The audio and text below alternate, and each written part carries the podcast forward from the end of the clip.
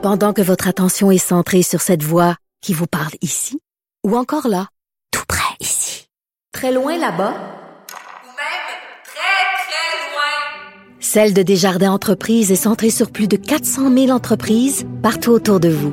Depuis plus de 120 ans, nos équipes dédiées accompagnent les entrepreneurs d'ici à chaque étape pour qu'ils puissent rester centrés sur ce qui compte, la croissance de leur entreprise.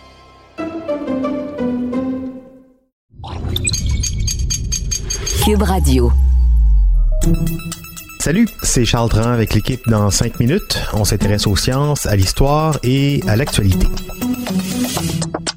Aujourd'hui, on parle de psychologie. Vous connaissez sans doute le faux mot F-O-M-O, le fear of missing out, la peur de rater quelque chose. C'est une forme d'anxiété sociale chez les milléniaux, mais pas que, et qui se manifeste lorsqu'il manque un événement, une publication, quelque chose qui fait qu'il reste dans le coup. Une crainte souvent alimentée par le flux d'informations qu'on retrouve sur les réseaux sociaux et qui donne euh, accès facilement à ce que les proches, les amis, les collègues font un vendredi ou un samedi soir mais sans eux. L'impression de ne pas faire partie d'un projet. Bon, mais depuis peu, euh, un nouvel acronyme fait son chemin pour décrire l'antidote du FOMO, le JOMO, le Joy of Missing Out. Alors, qu'est-ce que c'est au juste? Comment le vivre? Voici Clémentine Labrec. JOMO, l'acronyme anglais des mots Joy of Missing Out, qu'on peut traduire comme la joie de manquer une sortie, un événement, une fête. Dit comme ça, ça peut sonner un brin rabat-joie, mais détrompez-vous, le Jomo n'a rien de honteux. Au contraire, il est à apprivoiser. Bon, historiquement parlant, le Jomo ne remonte pas au Moyen Âge. Cet acronyme a dernièrement été élaboré par l'entrepreneur et blogueur américain Anil Dash en réponse au FOMO, soit la Fear of Missing Out, qui constitue l'antithèse du JOMO.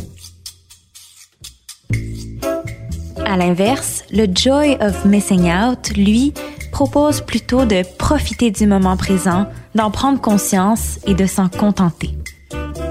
Le JOMO, c'est aussi décrocher des réseaux sociaux, c'est déconstruire certains réflexes technologiques qui nous scotchent à nos écrans, c'est prendre une pause du tourbillon médiatique. C'est arrêter de vouloir être partout en même temps.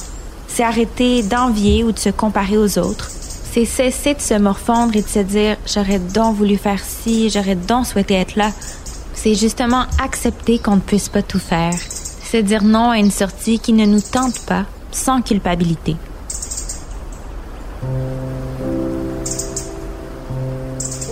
Et attention, éprouver du Jomo ne veut pas dire qu'on devient toute une gang d'individualistes.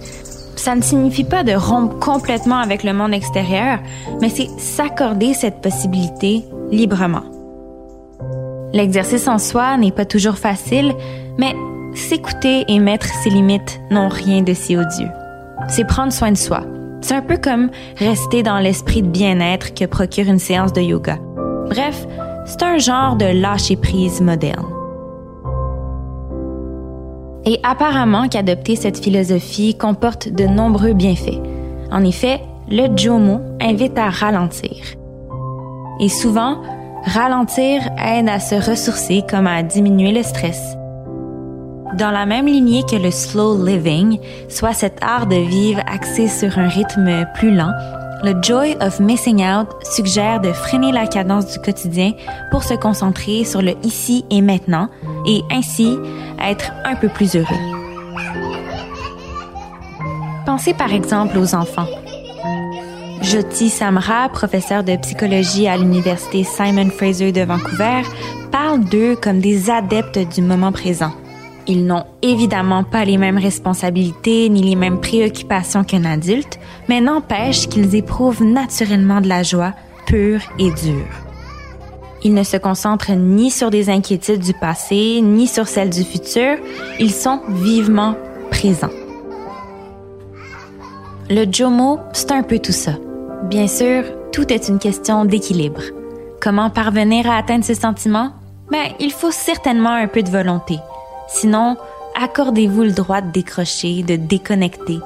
Désactivez les notifications de votre cellulaire, coulez-vous un bain et respirez. Vous verrez, c'est pas si sorcier. Ouais, c'est clair.